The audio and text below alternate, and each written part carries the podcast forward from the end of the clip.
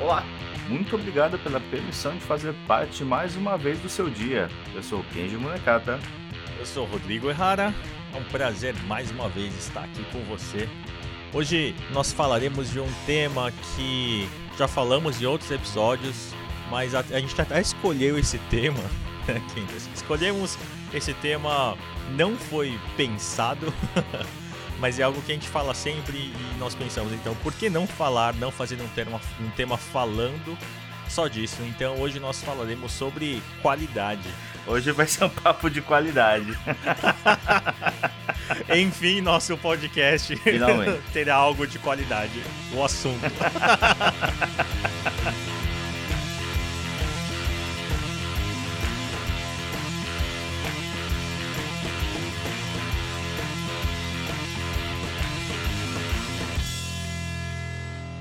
Qualidade no Japão é mais do que alcançar o 100%. Qualidade aqui é sempre alcançar 101%, 102%. É algo que nunca se está bom o suficiente.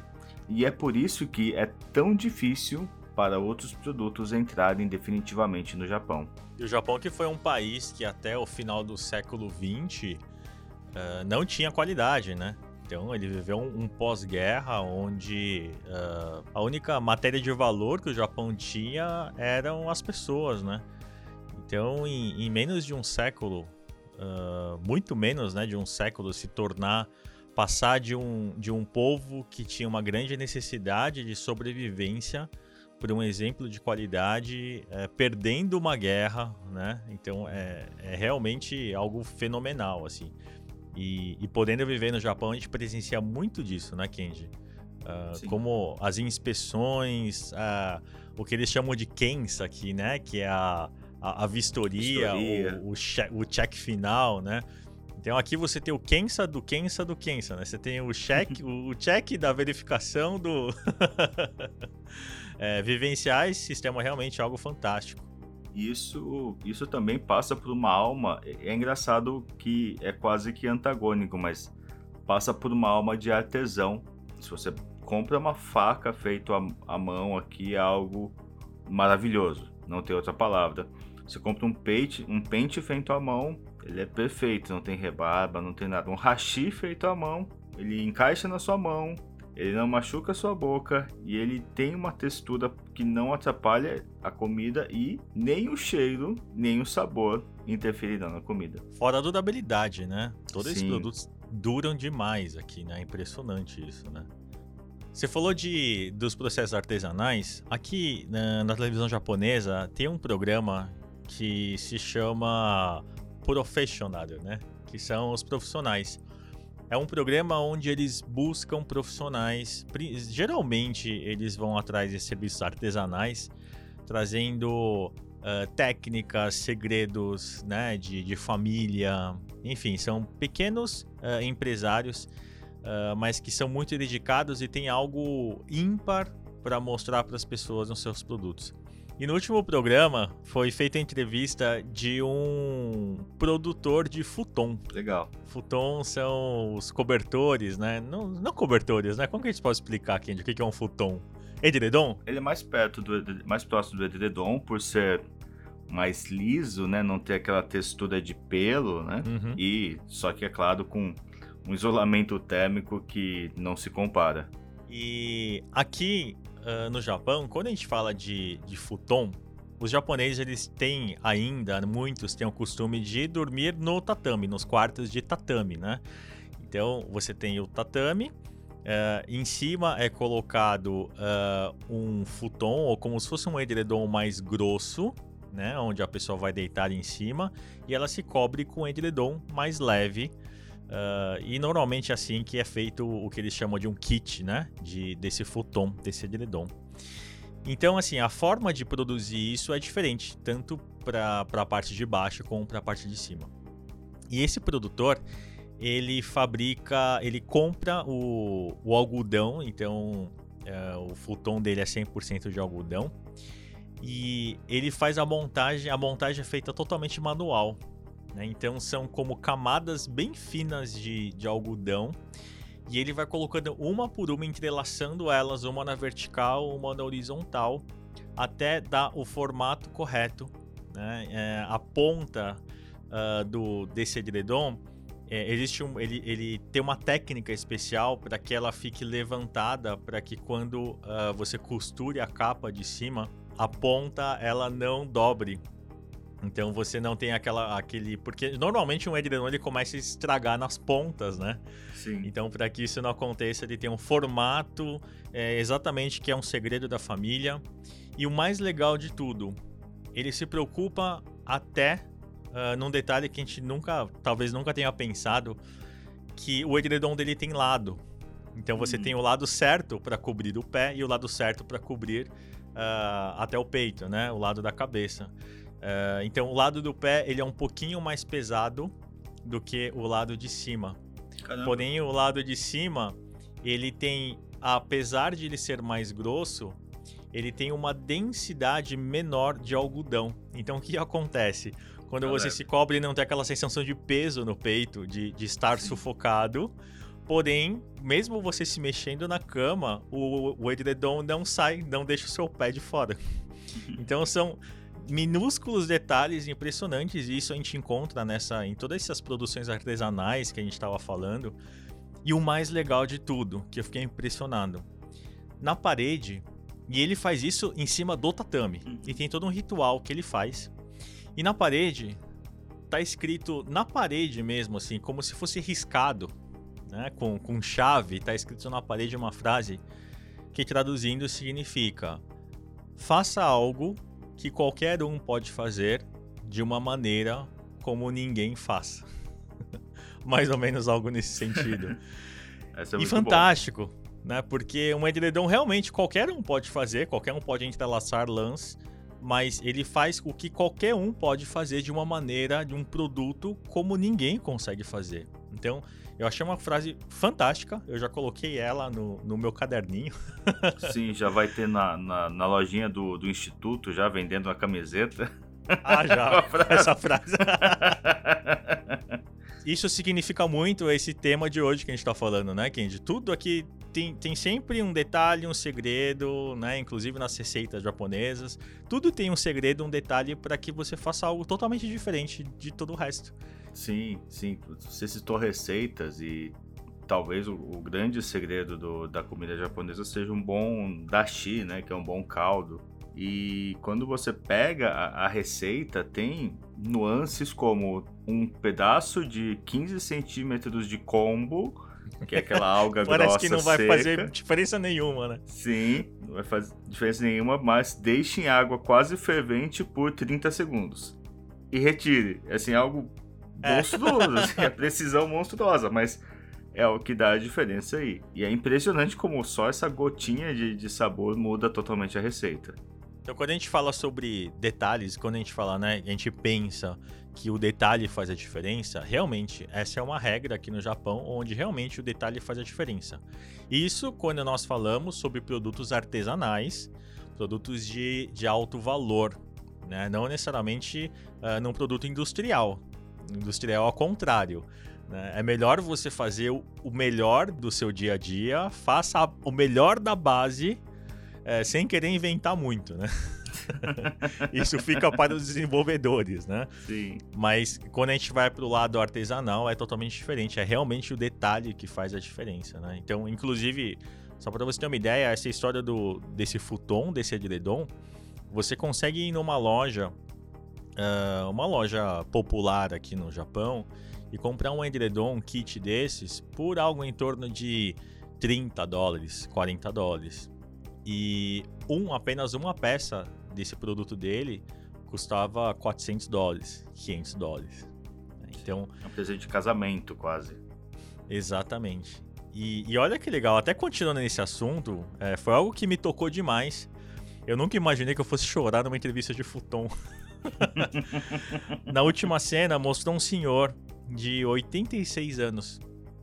Ele entrou na loja e foi comprar um futon com ele. E durante a conversa, ele, esse senhor falou para ele, falou, olha, no meu casamento, há 60 anos atrás, eu vim aqui nessa mesma loja e comprei um futon com seu pai. Caramba. E esse futon durou minha vida inteira. E ele representou muitas coisas. Hoje eu tô perto da morte. Hoje eu já não tenho muito mais o que fazer. Então eu gostaria de reviver esses momentos e a mesma sensação até eu morrer uh, desse futon. E é por isso que eu vim aqui comprar com você esse futon, porque é o, é o futon que eu quero usar até o resto da minha vida. Caramba, isso arrepia. Caramba, aí, entendeu por que, que eu chorei, né? e aí, o, esse cara, esse produtor de futon, ele falou assim: é por isso que eu trabalho. Não é pelo dinheiro, é por isso que eu trabalho. para que isso possa ser levado para mais pessoas. E em que ponto isso se perdeu? Essa paixão se perdeu? Onde a gente errou na história, né? então, mas sabe que eu acho que uh, a cultura Uh, quando a gente vai pegar esses segredos de família que a gente estava comentando, né? Esse, esses pequenos detalhes, eu acho que na verdade não se perdeu. Porém, a necessidade de você comercializar as coisas, de você ter preço, produto e tudo mais, né? essa briga de mercado, ela, ela aumenta a não ela parece que cria, né, na, na, nas pessoas a não necessidade de você valorizar isso, né?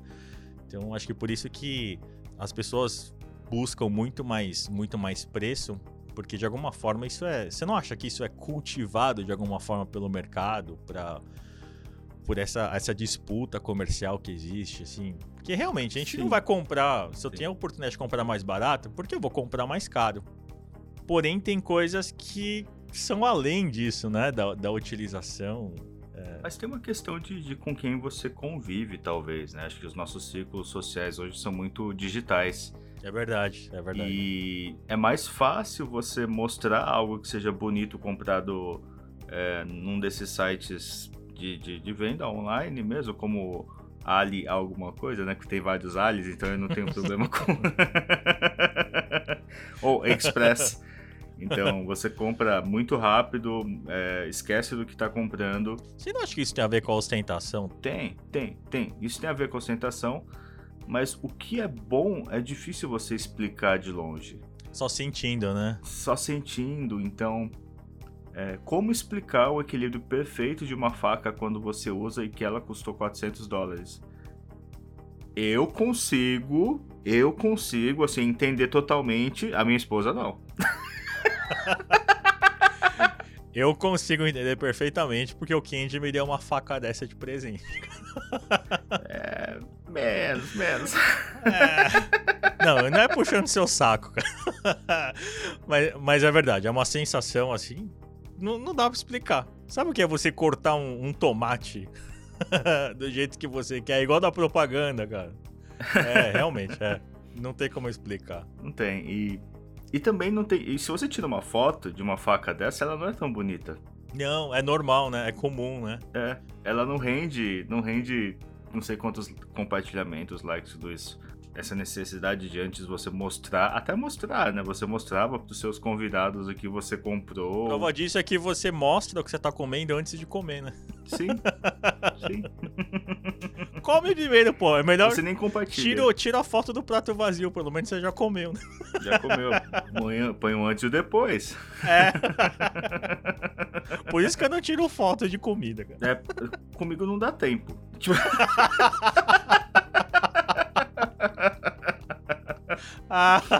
Aliás, eu coloquei uma meta é, em família aqui de conhecer 12 restaurantes este ano. Olha, que da hora. Isso é Essa legal. Essa é uma meta do ano. Da hora. A gente já conseguiu dois. Olha. Foi, foi legal, assim.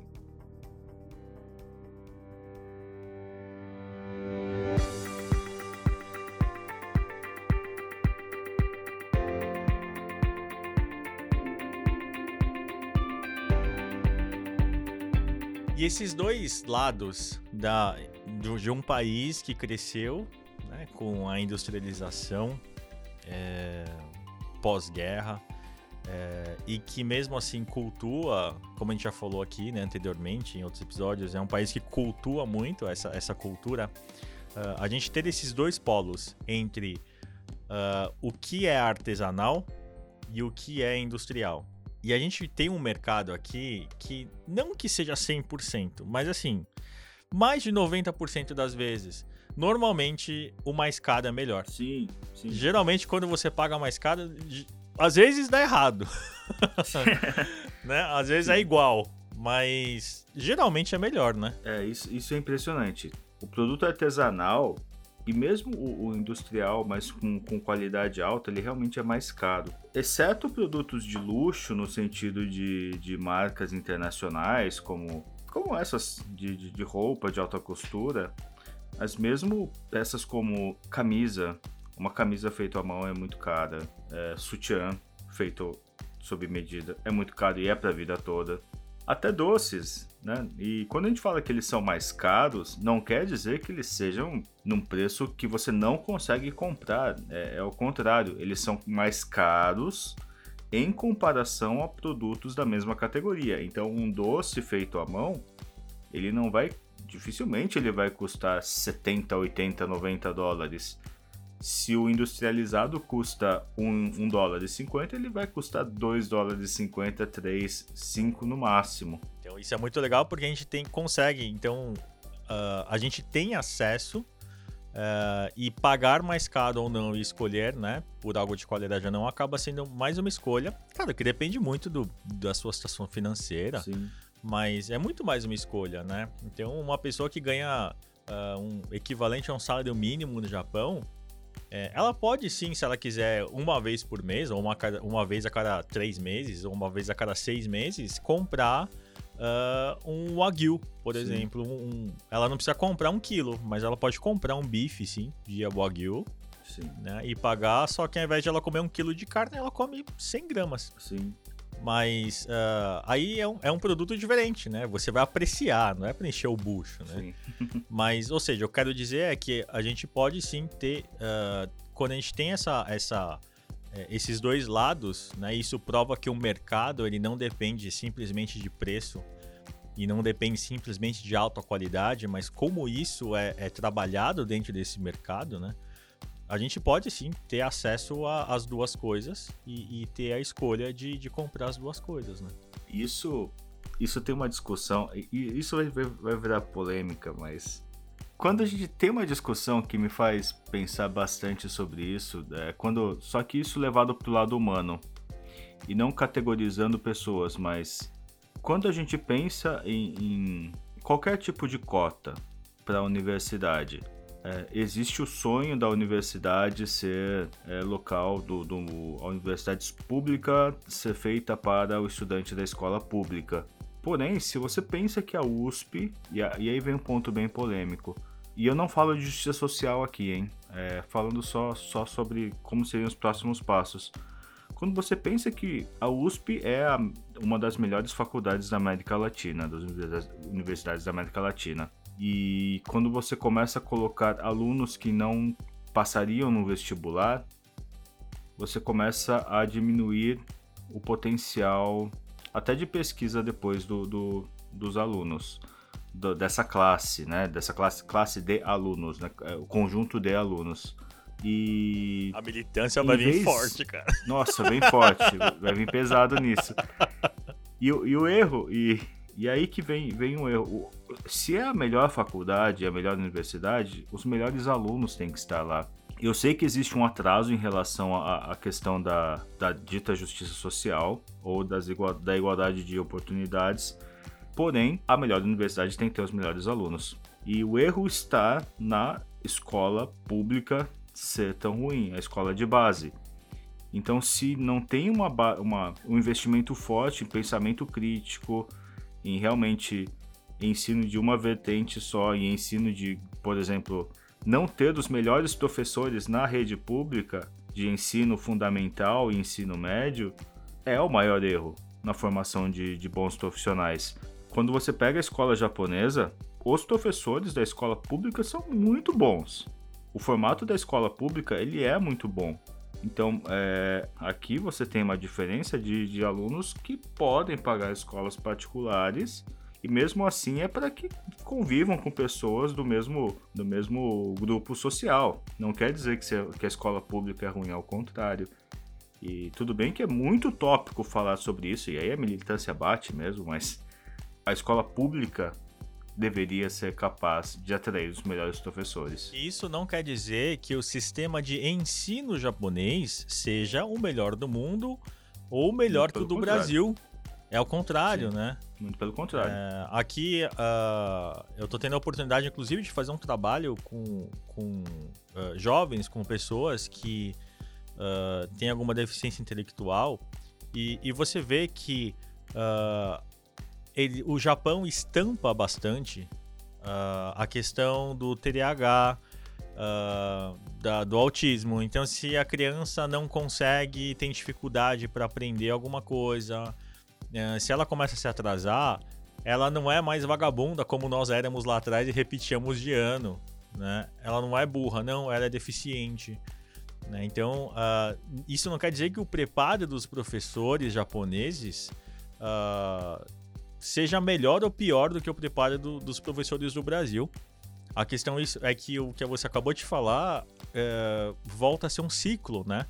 Se você abre para uh, simplesmente por uma equidade social uh, de oportunidades, como você disse, uh, não tendo os melhores profissionais, consequentemente você não vai ter um mercado forte. Você vai ter um mercado em que vai dar oportunidade para todo mundo, para que todo mundo faça parte, mas você tira uh, o seu próprio potencial. Né? Então, eh, eu acho que a fortificação dessa estrutura é, é a grande chave, né? E, e, o ensino japonês, de longe, é melhor que o do Brasil. Porém, o sistema e a estrutura como é colocada, aí sim, isso tem uma diferença gigantesca, né?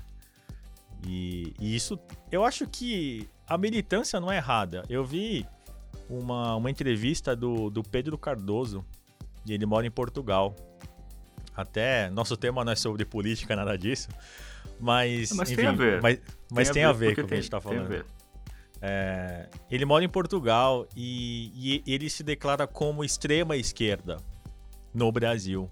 E quando ele foi perguntado no, no programa de entrevista por que, que você antes se considerava de esquerda e hoje você é extrema esquerda, ele falou porque em Portugal, quando eu fui morar lá, é, ele foi andar de carro com um amigo e ele falou assim: Nossa, seu carro é muito bom os carros daqui são muito bons.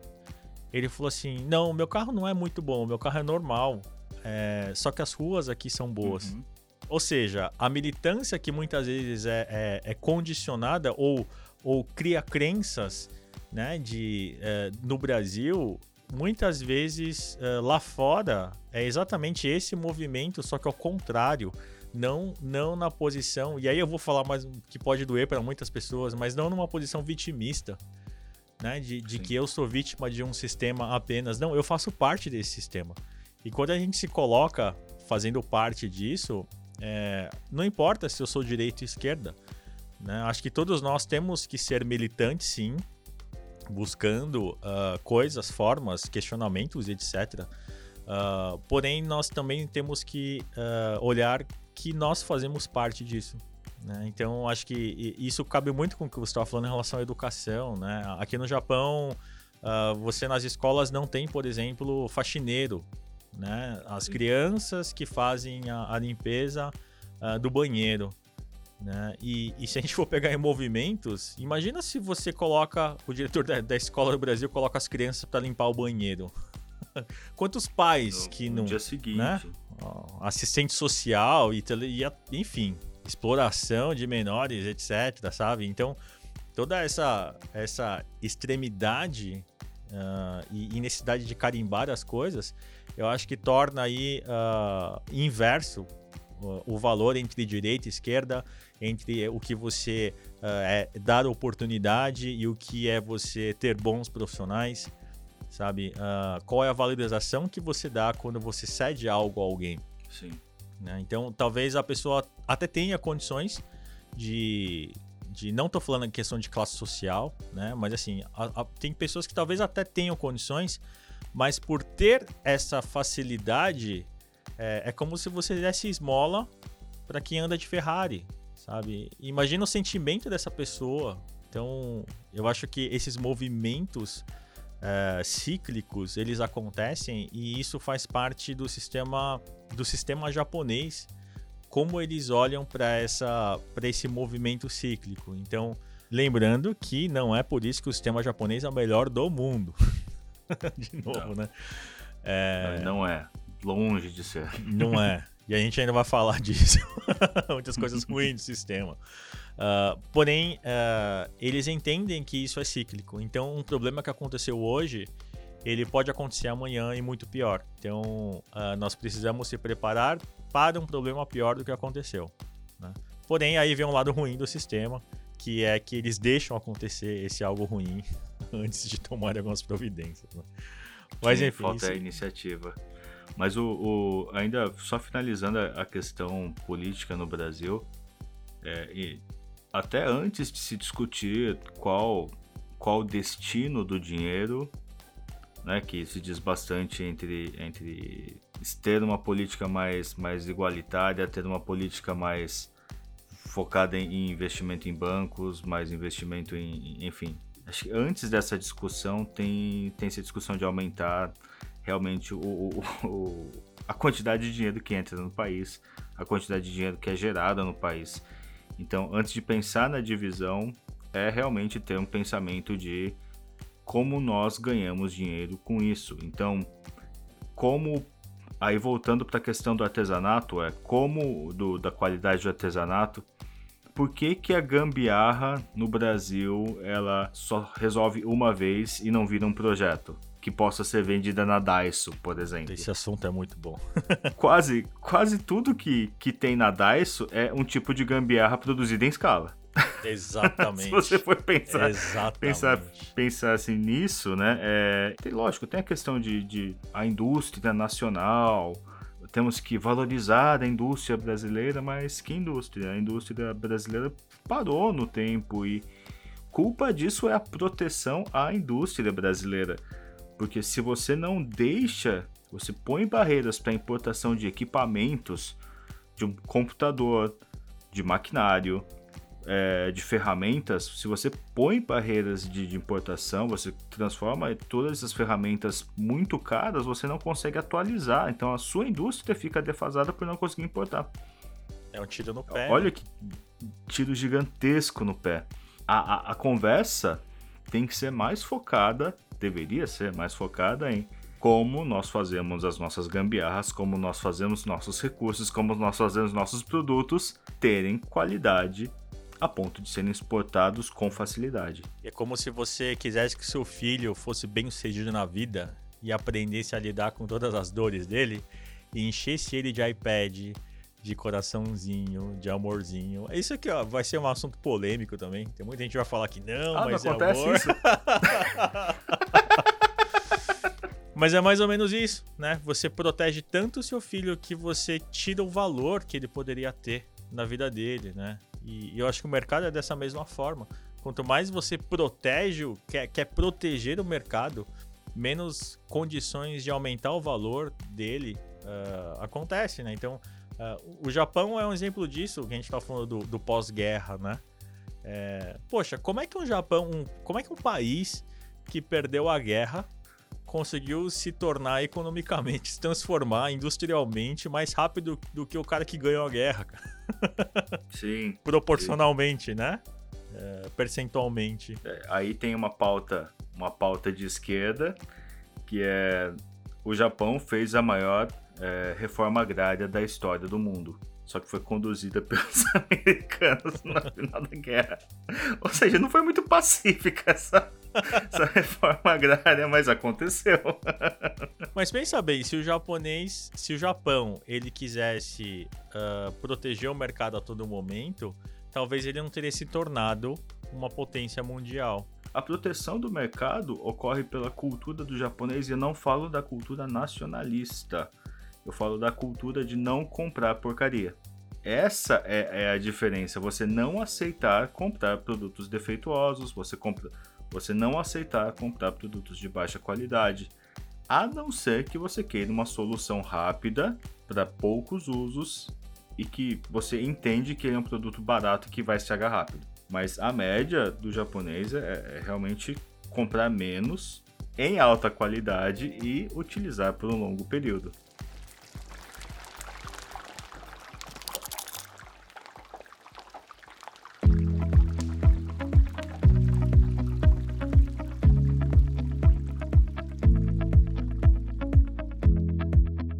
Qual é o lado negativo disso? O japonês faz muito relatório, cara. Como o japonês gosta de relatório, cara. É impressionante. Envia por fax. Envia por fax. Olha, no ano passado, nós estamos gravando. Hoje é. Já não sei que dia que é hoje, mas enfim, final de fevereiro. 26 de fevereiro. 26 de fevereiro 2021. Uh, ano passado, em meados de julho, eu fui mandar uh, um documento para uma empresa e eu perguntei se eu mandaria por e-mail ou se eu teria que mandar por correio. Porque o japonês ainda tem muita questão de papel e tudo mais, né? Então, é, aqui, diferente de qualquer outro lugar do mundo, é, existe o Hanko, né? Que é o carimbo. Então, nós, Sim. pessoas físicas, todo, todos nós temos um carimbo. E esse carimbo é, vale como a nossa assinatura. Né? Então, se não tiver o carimbo, você não consegue fazer nada oficial. É, é, meio que fosse um carimbo do cartório, né? Um, um carimbo próprio individual de um cartório. É, as empresas também. Taxas. Sem um detalhe importante. Então, como existe essa cultura do carimbo, alguns documentos você manda contratos, etc. Né? Ainda mais agora na situação da pandemia, você manda por correio. Isso, então, é natural você mandar por correio ou por e-mail. E aí eu fui perguntar uh, como que eu mandaria isso e ele me disse, a pessoa me disse assim que se eu quisesse que se eu quisesse que o processo fosse rápido, eu deveria mandar um fax. eu falei, olha, é, só que eu não tenho fax, né? Então a maneira mais rápida seria por e-mail. Vocês não têm um e-mail que vocês possam receber? Ela, sim, nós temos um e-mail. Porém, se você quiser que seja rápido, uh, eu aconselho você ir até uma loja de conveniência e enviar isso por fax. Olha o que eu fiz, cara. Eu precisava mandar meu documento. O que, que eu fiz? Eu fui, e não pode ser foto. Uhum. Eu fui até a máquina de Xerox da loja de conveniência. Paguei 50 ienes, equi... não, 10 ienes equivalente a 10 cents. 50 centavos. É, 50 é. centavos de real para tirar uma cópia, paguei mais 10 para tirar o verso da cópia do documento, peguei esse papel, coloquei na máquina e paguei mais um dólar para mandar por fax. em julho de 2020, cara. Mas olha que loucura que é isso. O fax tem uma vantagem em relação ao e-mail que é a até onde eu sei, e eu posso estar errado, que ele é mais seguro que o e-mail. Eu já ouvi falar disso também. Eu não sei se é fato ou se é uma lenda ou se é um, um argumento japonês que sem comprovação. então... Eu acho que é porque sai na mesa dele. Sim, não precisa pedir. ou, ou então outra pessoa já recebe, mas isso é tão maluco a questão do fax que em vez deles acabarem com o fax, eles transformaram as máquinas de cópia em fax. É Isso verdade. É monstruoso. É verdade. E essa mesma máquina ela imprime documentos que você consegue enviar pelo seu celular. Bluetooth. Se você quer uma máquina do tempo, é uma máquina de, de, de cópia do Japão. Wi-Fi. Sim, desde o fax até o Bluetooth, assim, desde o wireless, totalmente é fantástico. E até você consegue abrir o arquivo que você envia por e-mail. Impressionante. Tem produtos que são de 8 a 80. Esse produto é de 90 a 20.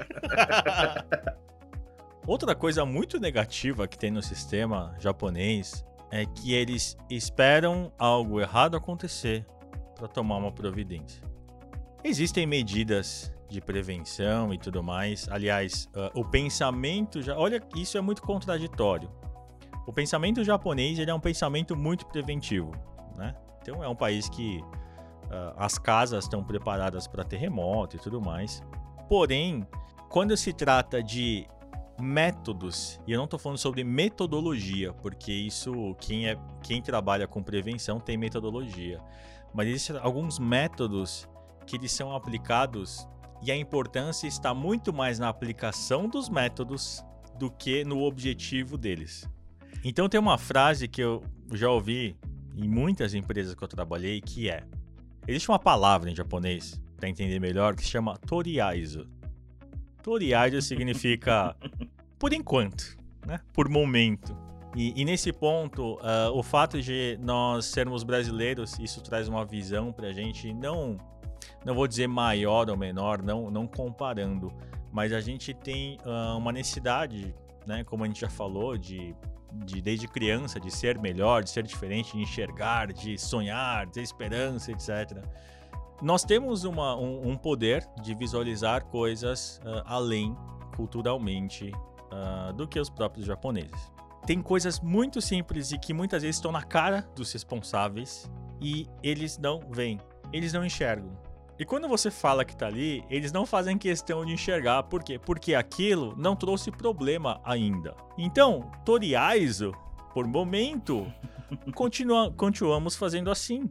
Vivemos até hoje assim, continuamos assim. Se acontecer alguma coisa, aí nós precisamos tomar uma providência. Sim, e isso é muito, muito. Existe um filme do ano passado chamado Eu Não Sou Gaidin. Ah, que sim. passou na NHK esses dias e foi, foi muito icônico porque ele é sobre a comunidade brasileira no Japão e na TV japonesa passou com, com legenda em português. Isso é muito importante no sentido de integração e conhecimento de público-alvo. E feito por um japonês, né? Por um ator japonês. Feito por um japonês com produção japonesa.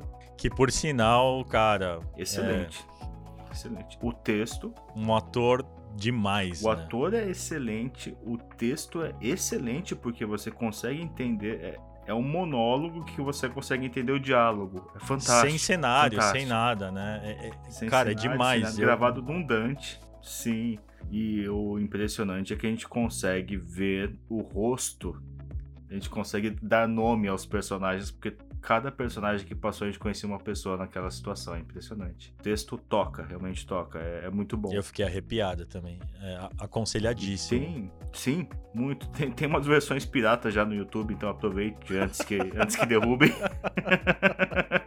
Sem incentivo à pirataria, mas. Sem incentivo à pirataria, só acesso à cultura. e tava... Oportunidade de acesso. Sim, sim. E a pessoa gravou com o celular a TV. Então, assim, é bem aquele esquema que, de quem acessa aquela. Quase aquela locadora. Aquela locadora que muita gente usa e não, não, não, não fala muito, que é aquela Pirate Bay. Então.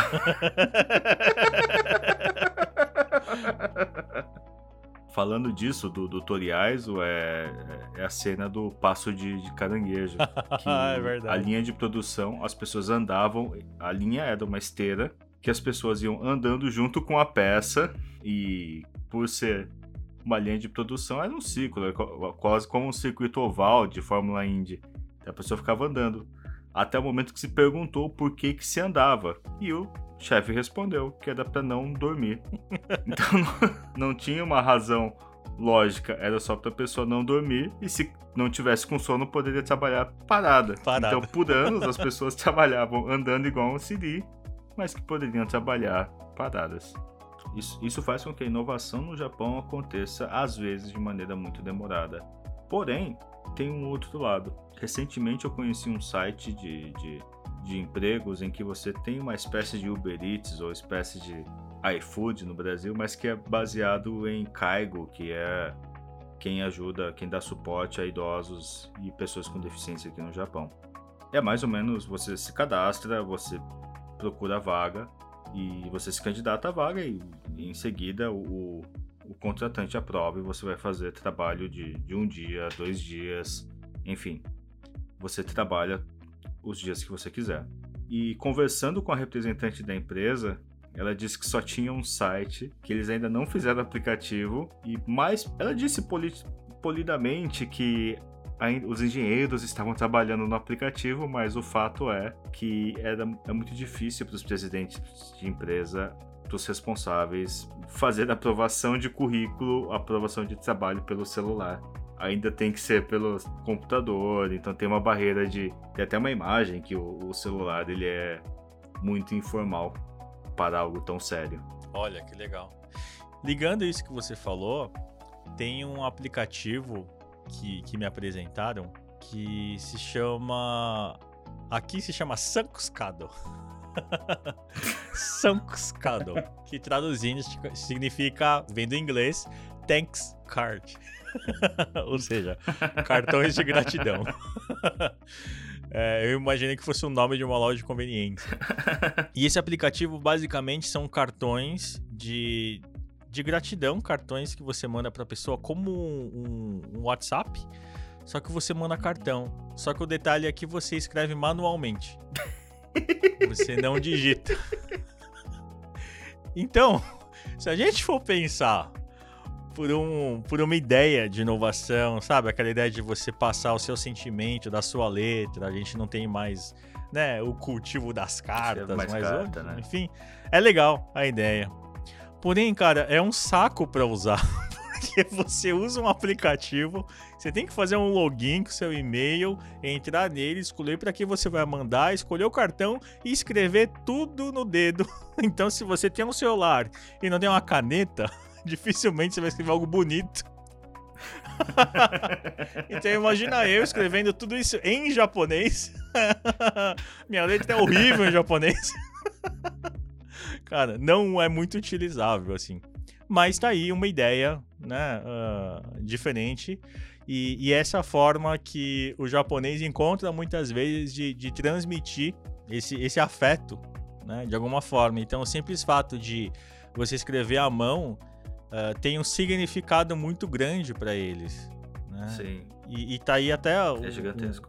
eu não sei agora se é realmente, mas é, é, uma, é uma opinião, uma ideia, é um achismo de que a cultura do papel ainda se deve a isso, sabe? Porque ainda tem, tem lá a questão do carimbo e tem, tem muitas coisas que uh, você escrever à mão uh, é, é, como se fosse um documento que você fez, né? Então, Sim. Talvez por isso que ainda os escritórios japoneses ainda são abarrotados de papéis. Mas enfim, esse é um detalhe, mas o que eu queria falar é que realmente a proximidade do japonês, tanto com o seu mercado quanto com as pessoas. Uh, eles estão pensando e, e, criando formas para que isso se torne mais pessoal, o mais próximo possível, sem que haja toque.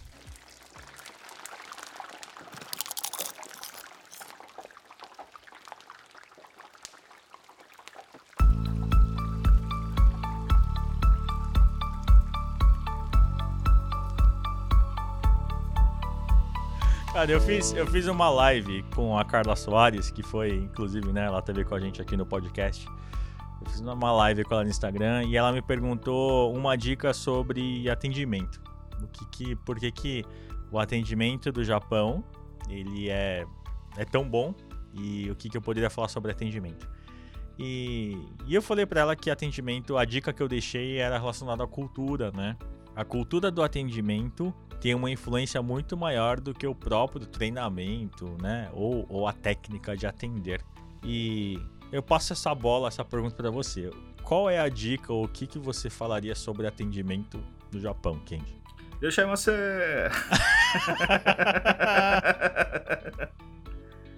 Acho que a maior dica é experimente ser bem atendido pela primeira vez na sua vida. Se você puder vir ao Japão, e assim aproveita esse período que, que ninguém pode viajar para realmente guardar dinheiro para isso porque você vai realmente entender o que é ser bem atendido e ser tratado como um cliente especial em quase todos os locais vindo ao Japão é como é como a, a sensação da faca né não dá para explicar né tem que ter sentir não dá para explicar tem que sentir. E tem muito da valorização que o japonês dá também a toda a profissão. Isso é importante. Recentemente eu estava discutindo sobre como todo mundo pede sendo preconceituoso em relação a trabalho. Então, quando você coloca que quem trabalha como pedreiro, quem trabalha como marceneiro, quem trabalha como faxineiro, são pessoas que devam ter vergonha da sua profissão, você pede muito. Você pede, você só pede. Você não ganha nada com isso. E quando você coloca como profissões dignas e muito respeitadas, inclusive porque você é uma boa pessoa, quem trabalha com venda de roupas, quem trabalha com atendimento no McDonald's, quem trabalha, enfim, pessoas que você imagina que você, quando você vai comprar um lanche no Brasil, você não, não lembra do nome do, do seu atendente. Você não lembra do rosto do atendente. Você vai ao McDonald's, você mal vê o uniforme da pessoa.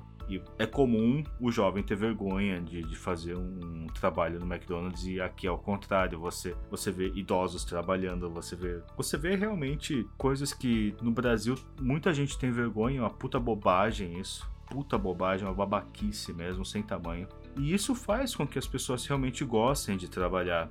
Você ser atendido por um idoso aqui no Japão, no, no McDonald's, cara, é muito louco. É muito louco. Porque imagina o lado bom de você ser atendido por uma avó. É, é verdade. Sabe? E isso é valorizar a profissão, né? É, é, profissão não, o trabalho em si, né? O trabalho. O trabalho. É, isso é diferente de profissão, porque muita gente se aposenta e vai trabalhar com esse tipo de serviço porque quer ter contato com pessoas. Porque quer, realmente não quer ficar parado. E, e, e então... muitas pessoas trabalham com isso em busca do sucesso da dentro da sua profissão, né? Que não tem nada a ver com isso, Sim, né? Não tem nada a ver com isso. Ah, então, muitos modelos que escolhem trabalhar como trabalhadores temporários, né? Em lojas e etc., no McDonald's. Para exatamente para construir o sonho da sua carreira em uma outra área, né? Isso é, é motivo de, de orgulho, né? De, de, de que ele está se esforçando para conseguir, né? Não que ah, ele é um fracassado e por isso tem que trabalhar no McDonald's, né? E realmente, isso Não, é, é, é fantástico. Ao contrário, você vê é, realmente como a realização é pessoal e não profissional. Quando você muda isso você consegue enxergar pessoas e não cargos. Existem pessoas que se, se realizam profissionalmente e não tem nada de errado nisso. Porém, quando você coloca como a única realização possível ser, entre aspas, bem sucedido no seu trabalho, você esquece que tem uma pessoa por trás de tudo isso. Então, quando você consegue ver pessoas você consegue o outro lado também, que é ser bem atendido. Você consegue receber o carinho e o respeito dessa outra pessoa também.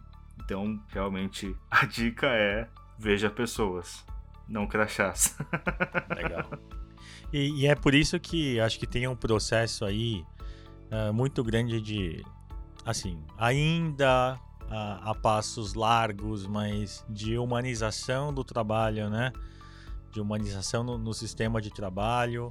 Uh, acaba que às vezes o sistema de humanização ele se torna um sistema é, muito mais de resultado do que de humanização mas uh, eu acho que isso é um movimento uh, real e é por isso que as modas de, de coaching e tudo mais sabe de, de trabalhar ao lado pessoal das pessoas é, de alguma forma deu certo Inclusive, muita gente ganhou dinheiro com isso e ainda ganha, e ainda vai ganhar com Sim. isso. Sim. Né? Porque é, eu acho que a gente caminha exatamente para isso, para olhar para o lado humano das pessoas. E isso não quer dizer que todo mundo do Japão seja assim, não quer dizer que não tem os caras que preferem realmente uh, só pensa no, no, dia de ontem, nem de hoje, né? muito menos de amanhã. É, tem muita gente aqui que continua. É, as casas de patinco estão aí, né, para mostrar isso.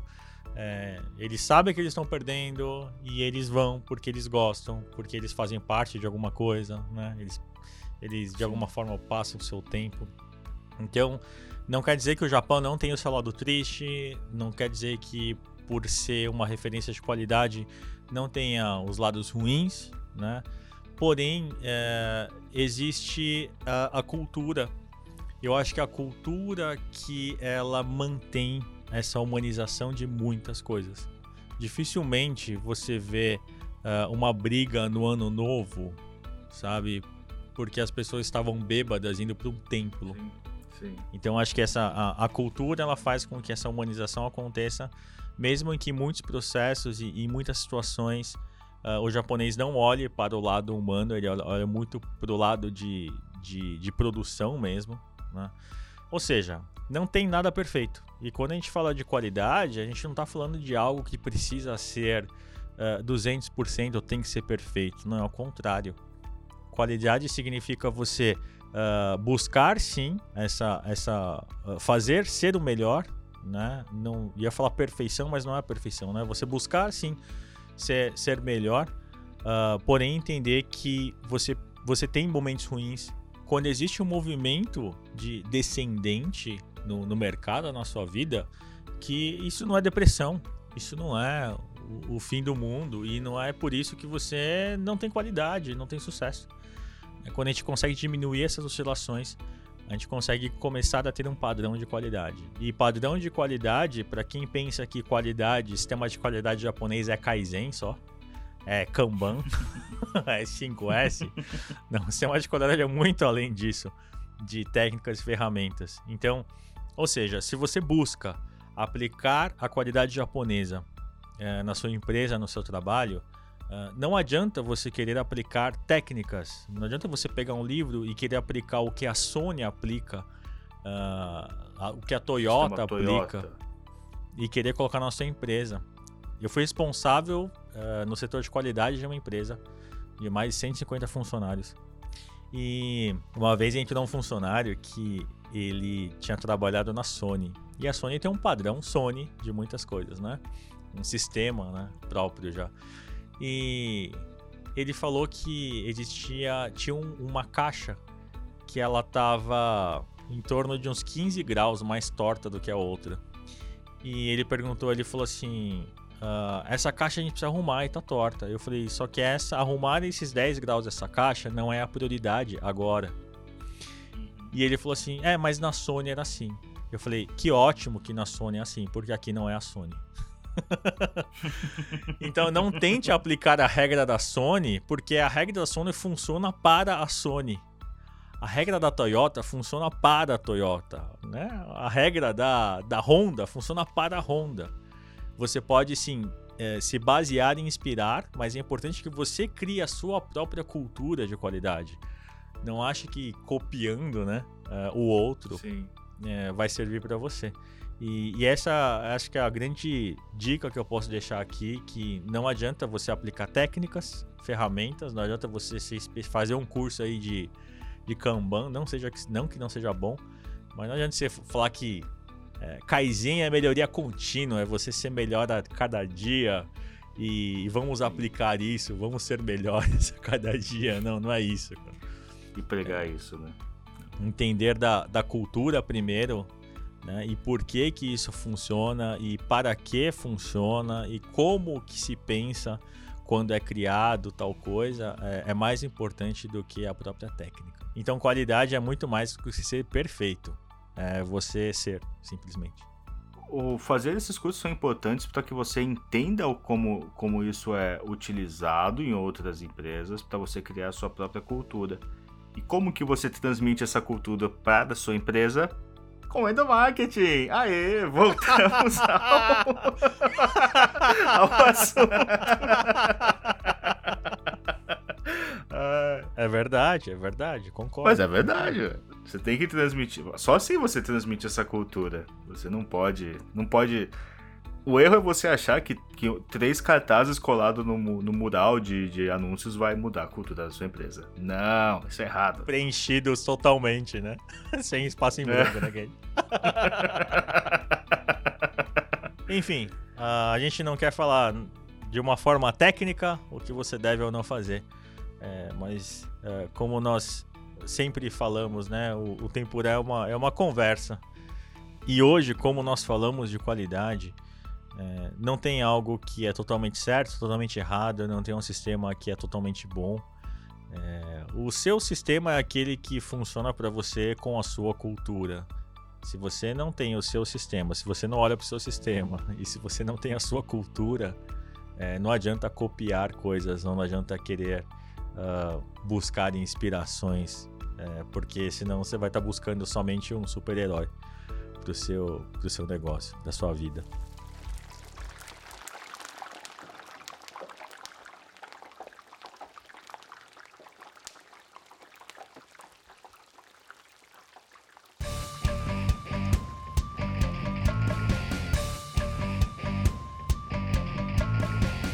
E esse foi o nosso papo sobre qualidade no Japão. Espero que você tenha gostado. Espero que tenha sido um papo de qualidade. Senão não faz sentido nenhum tudo que a gente falou. Ainda bem que o papo foi melhor que as nossas piadas, porque senão...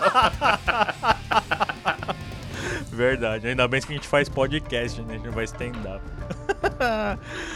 e lembrando que se você é, não gostou ou gostou, manda um e-mail pra gente, a gente quer ouvir você também. E-mail arroba. Ou mande um fax. Ou mande um. Boa, mande um fax pra gente. Não, brincadeira, a gente não tem fax. Manda um e-mail pra gente, e-mail arroba wakanvideo.com É, manda sugestões de temas, a gente quer ouvir também a sua, a sua sugestão, a sua opinião e, e como que você está ouvindo a gente. Comente, mande direct no nosso Instagram também, Tempurá Podcast, ou também na nossa página de Facebook, que é Tempurá Podcast também. Muito obrigado por ter acompanhado mais uma vez e, como Kendi sempre fala, por a gente poder fazer parte do seu dia, ou da sua noite, ou da sua tarde, ou da sua madrugada. Ficou de locutor essa, hein? um grande abraço. Um abraço, até mais. Tchau. Tchau.